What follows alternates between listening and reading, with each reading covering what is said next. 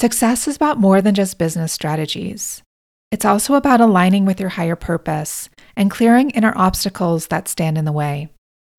I say this because you deserve to do what you love and to feel fulfilled along the way. And the reality is, you're likely spending more time than you'd like to stuck in self doubt. You may be asking yourself things like, Why do I never seem to reach my biggest goals, no matter how hard I work? Or, Why do I never quite feel like I've done enough, have enough, or am enough? If any of these sound familiar, you are not alone, and I've been there too.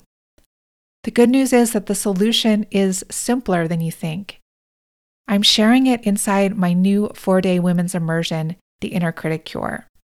This live four day event includes daily classes, potent practices, and a brilliant, supportive community of like minded women. And best of all, it's only $37. This method is gentle yet powerful, and it actually works even when others haven't, because it's based on a proven psychotherapeutic framework called internal family systems, or IFS. By the time you leave, you'll have the knowledge and tools to not only heal your relationship with those harsh inner voices, but to turn them into your strongest allies, now and for the rest of your life.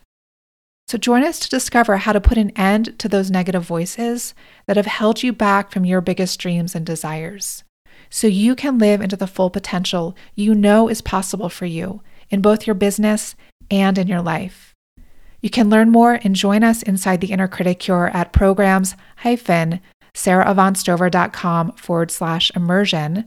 That's programs hyphen sarahavaughnstover.com forward slash immersion. I'd love to see you there. Hello, sisters. Welcome to She Talks, a space for heartfelt conversations around everything pertaining to feminine spiritual practice. I created this to hopefully help you enhance every area of your life sex and relationships, daily rituals and creativity, health and healing, meditation and yoga, finances and business, and of course, exquisite self care. I'm Sarah Vaughn Stover, and on today's episode, which is the second to last in our summertime series, Poolside Sutras, we're going to focus on a branch in women's yoga that doesn't get much airtime, a branch that holds tremendous healing power and potential for us as women. And I'll share a lot more about that in a moment.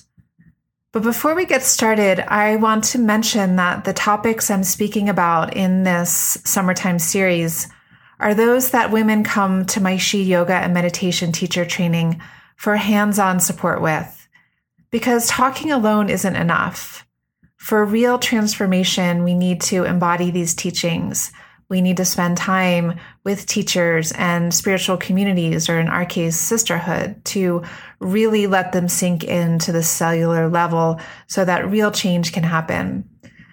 In the She Yoga and Meditation Teacher Training, which is a week long intensive for yoga teachers, aspiring yoga teachers, and practitioners wanting to deepen their experience in feminine spirituality, particularly women's yoga and meditation you'll get the very best of me personalized, intimate, direct support and handholding around every area of your practice life and your service of teaching that to other women.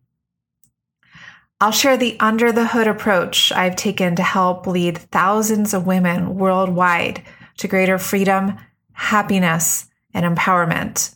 So I've taught versions of this training in Hong Kong, Dubai, Beijing, Thailand, Mexico, in the US.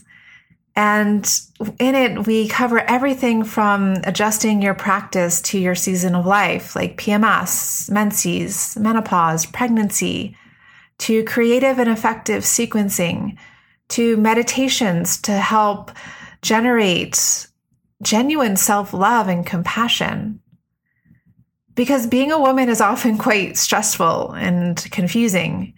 And a lot of times we don't really get the support and refuge we need in a traditional yoga practice or yoga class. We still struggle with our bodies, our relationships, our finances, careers, self esteem, hormones, the list goes on and on. Not to mention trying to do good in a world that often seems to be moving in the opposite direction. But by coming together as a sisterhood for this program, women see a huge reduction in their stress and a huge surge in their joy and their clarity and their self love. They learn to create strong and flexible boundaries, to speak their truth, to create from an authentic place without burning out, and to overcome crippling self doubt and self criticism. Truly, it's one week that will change your life forever for the better. And I see it again and again, time after time. Each of these intensives, honestly, keeps getting better and better, but don't take my word for it, okay? Hear it from the women who've attended these in the past by reading their words directly, as well as every last detail about this program, which we've exquisitely mapped out for you at sheyogatraining.com. And here's the thing registration ends really soon. And many of our room options have already sold out or are in the process of selling out. So don't wait too much longer to check it out if you're feeling called. Because we do only open registration for once a year, we do only offer this training once a year. So this isn't to pressure you, this isn't to rush you. Please honor your own inner knowing and your own pacing, but I want to be sure to communicate honestly and transparently. Okay, are you ready for today's talk? A huge part of a women's yoga practice is the quieter, more yin dimension of it. And that's exactly what I'll be focusing on today. So settle into your chaise lounge and soak up the twinkling blue view. Exhale and enjoy.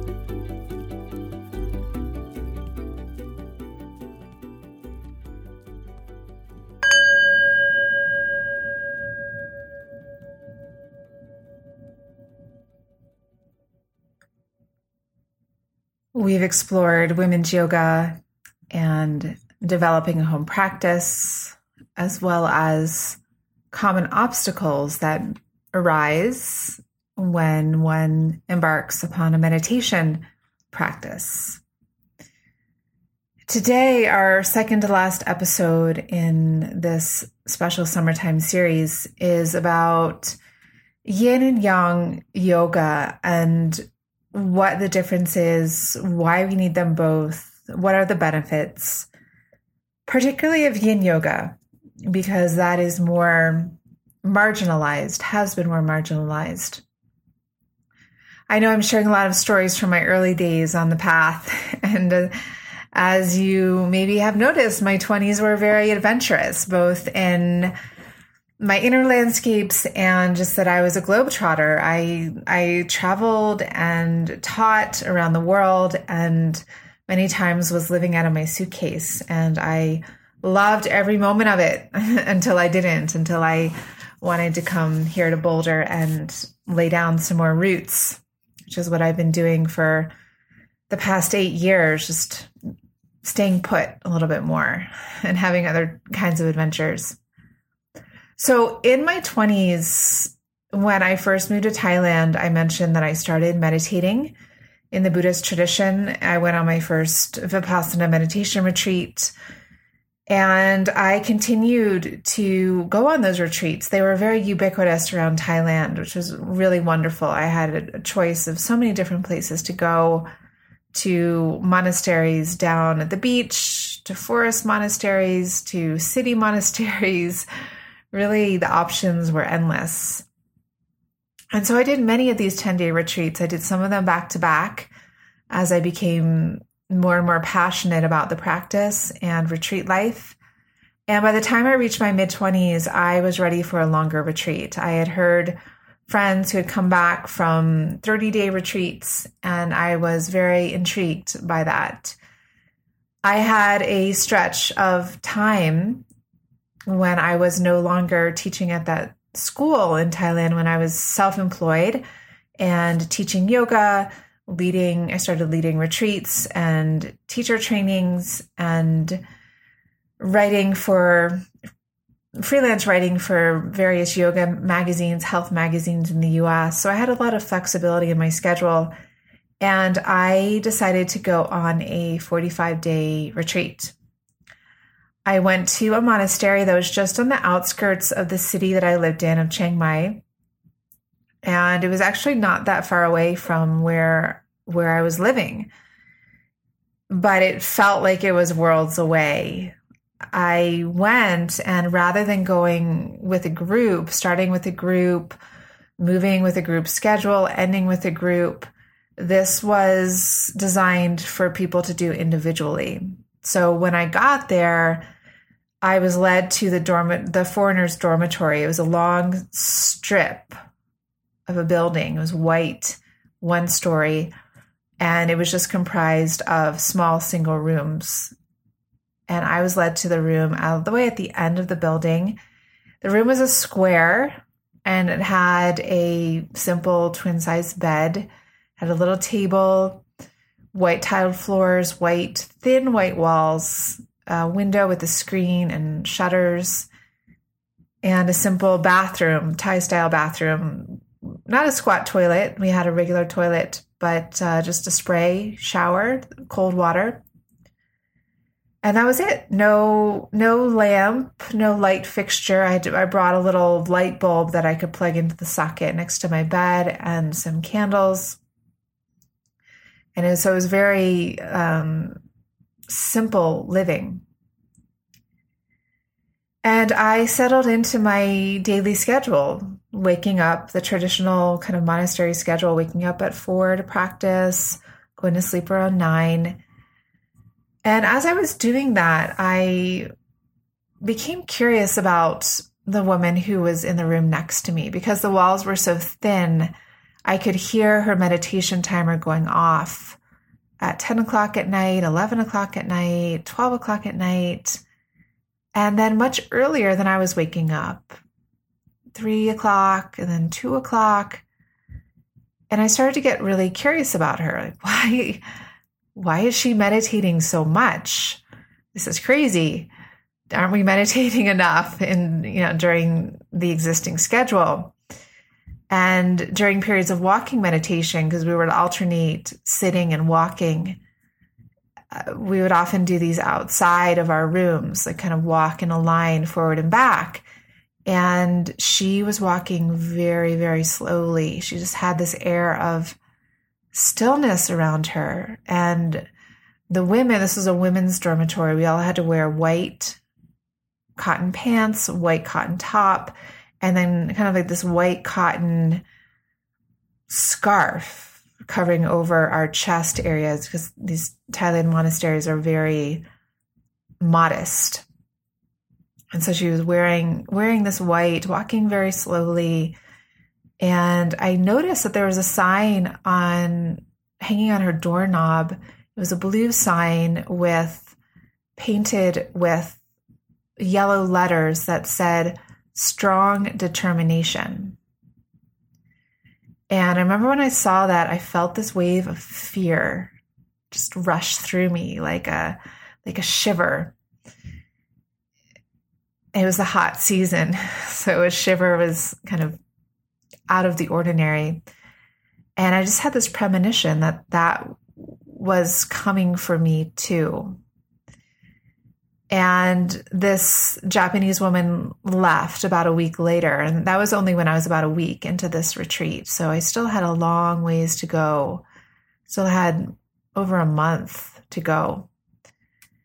And gradually I would meet with the head of the, I would meet with the abbot, the head of the monastery, who's a Thai, Thai so he spoke very little English. I met with him every couple of days and he would give me new instructions for my practice and kind of check in on me. And so as I was progressing, my practice periods would get longer. My days started to get longer. So I'd start waking up earlier, just a little bit each day, going to bed later, just a little bit each day.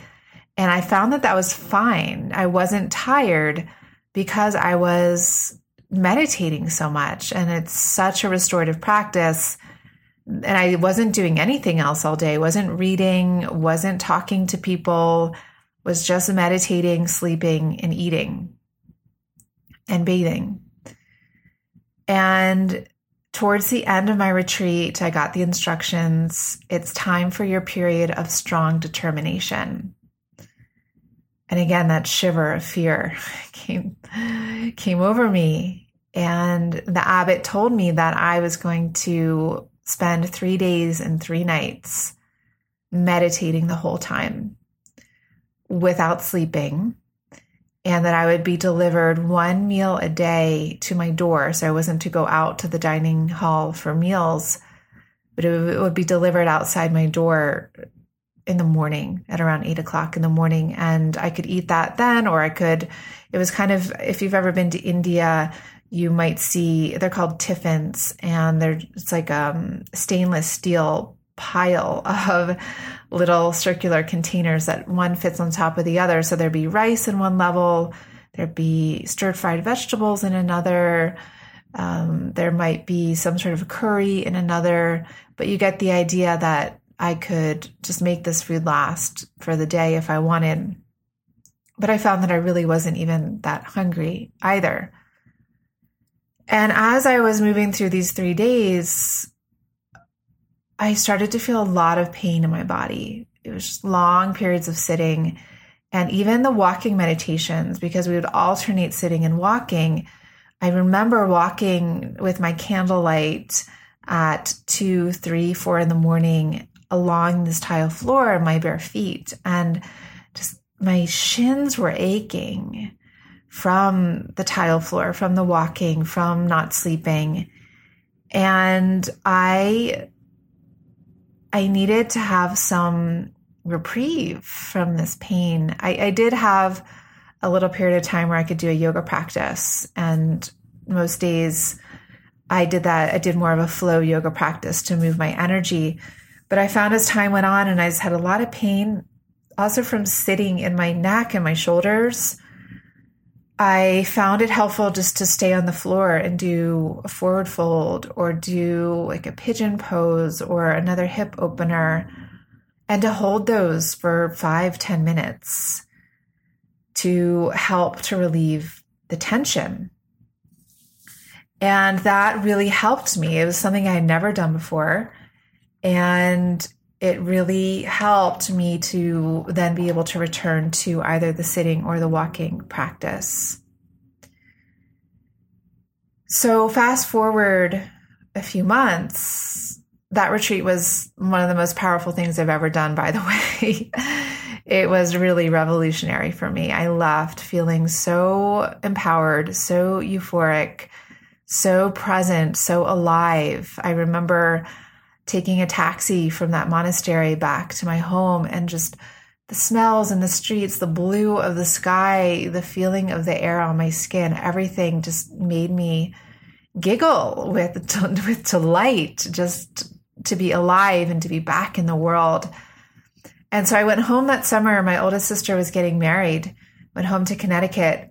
And as I was home for a stretch of time, I went back to Kripalu, which I mentioned before. I'd spent a lot of time there. I did my 200 hour yoga teacher training at Kripalu. I had done various retreats there, and I had assisted at least a dozen different teachers of yoga, meditation, Ayurveda.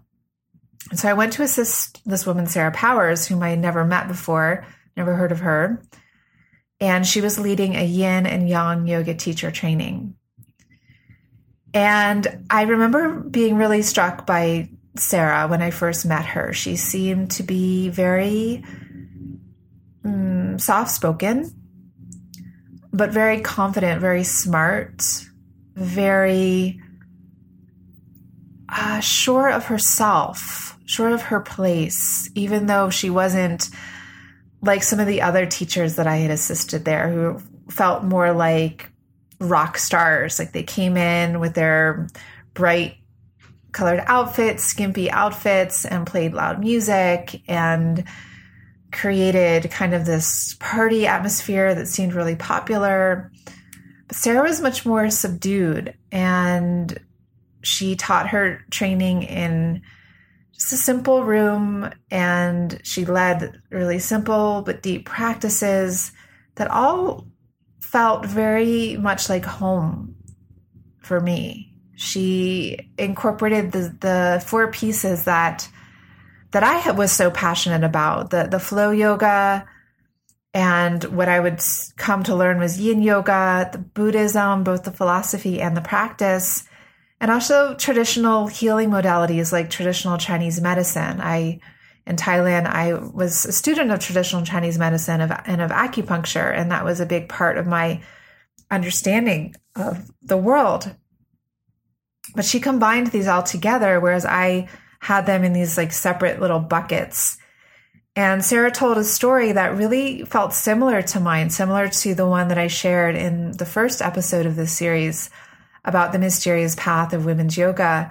How Sarah was a very avid a Ashtanga student living in LA at the time in her 20s, and she came across a class, a yin yoga class by a man named Paul Grilley, where you would just go and sit on the floor and hold these shapes like a forward fold or a hip opener or a back bend like Sphinx or Cobra for five to 10 minutes in silence.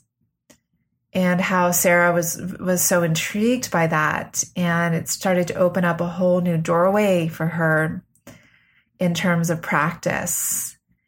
And as she went on to explain yin yoga, that it works like acupuncture or acupressure. And just like we, we insert a needle in acupuncture along one of the main energy lines of the body to stimulate it, to maybe subdue the energy or to enliven the energy or, or to remove a blockage.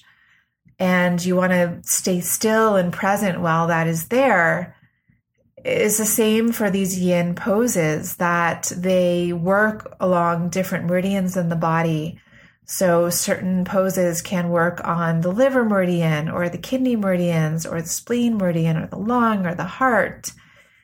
And that we want to hold them for extended time in stillness so that those deeper regions, those more yin interior regions of the body, of the subtle energy, of our joints, of our ligaments, can really be contacted. And that's different than the yang yoga, which targets more of the surface areas of the body, more of the muscles, and how we need to work muscles if you think about lifting weights through periods of a lot of repetition, through movement, through expansion and contraction. And I was really intrigued as I heard Sarah speak about this, because again, it was right after this retreat that I had done and I remember telling her, coming up to her after one of the sessions and saying, you know, I think I I think I started doing yin yoga at this retreat that I was just on. I I was doing these poses, I was holding them for five, ten minutes, and it was helping me to meditate.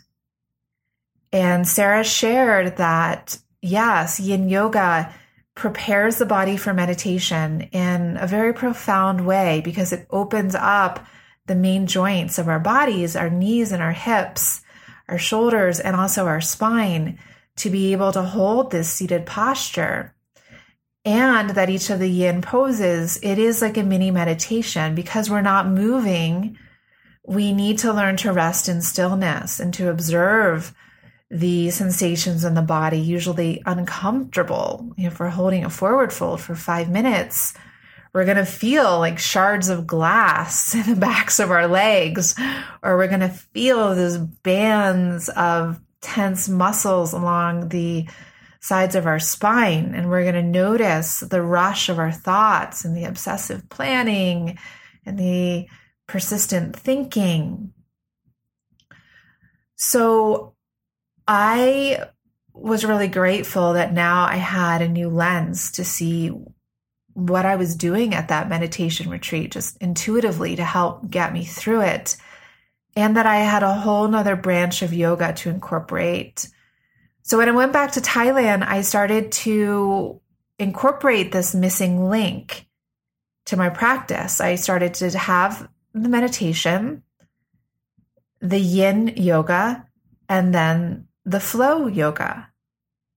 And those three things have been the key components of my practice ever since. Adding the yin yoga was really a game changer for me because prior to that, I didn't really have a model for how to practice when I was really tired, when I was sick, when I had my menstrual cycle, when I had a full travel day and arrived to a hotel late at night and I felt ungrounded, I felt stiff, but I didn't want to do a, a power yoga practice. I realized I could just do yin. I could just get on the floor or get on my hotel bed and do a few of these postures to get the energy moving, to target different organ systems, to get grounded. And this this was a real blessing. I started to see that I could have these quieter periods, and a, a nickname for yin yoga is the quiet practice. And I could, you know, if I have a busy day, or if it's a, I like to do yin, yin practice on Sundays and Sunday mornings in particular, I will often listen to a Dharma talk like this. Or maybe there's an online course that I've signed up for or something that I want to study. And I will listen to that as I'm doing the practice, as I'm in this really present contemplative state to let that seep, seep in. Or if I'm very overstimulated, I have a lot of inner chatter, I need to kind of break apart these inner voices within me and see who's saying what and see what's really real here. I can I can take that quieter time in my yin practice for that exploration. So bringing these three together creates uh, a lot of wholeness. It creates a lot of opportunity to sync up our energy levels, to sync up our cycles, to sync up our life rhythms with our practice so we can become really skillful with our timing and really skillful at honoring our body's rhythms, especially when so many of us struggle with varying degrees of adrenal fatigue. We, we really need all three components to help us to heal and to keep moving towards balance. So I encourage you to play with these three elements and to see how they enhance your life, how they enhance your mental state, your emotional state, and the functioning of your body. And it's really kind of counterintuitive. I found that to function more optimally at every level, I also needed to bring in a practice that caused me to do a lot, a lot less. Of course, there's so much more to say about yin yoga, and this is really just the tip of the iceberg. There's so many different sequences to help support us with different issues that we face, like I mentioned in the talk adrenal fatigue, or PMS, or practice for our cycles, or different problems with our cycles, or pregnancy, sadness, depression, insomnia, anxiety, so many more. If you'd like to learn how to engage in this practice safely and effectively, and to teach it to other women, and to keep deepening in it throughout your entire life, you can find all of that in our She Yoga and Meditation Teacher Training, which you can learn more about at sheyogatraining.com. As I shared at the start of today's talk, registration for the next training is really just about to close. So, if you would like to join us and the women who are already joining us from around the world, head on over to that site and take a closer look. Because sisterly support around topics like yin yoga and countless others related to feminine spirituality await you in this training. Until our final episode later this week, I'm sending you my heartfelt support. And thank you so much for being part of our sisterhood.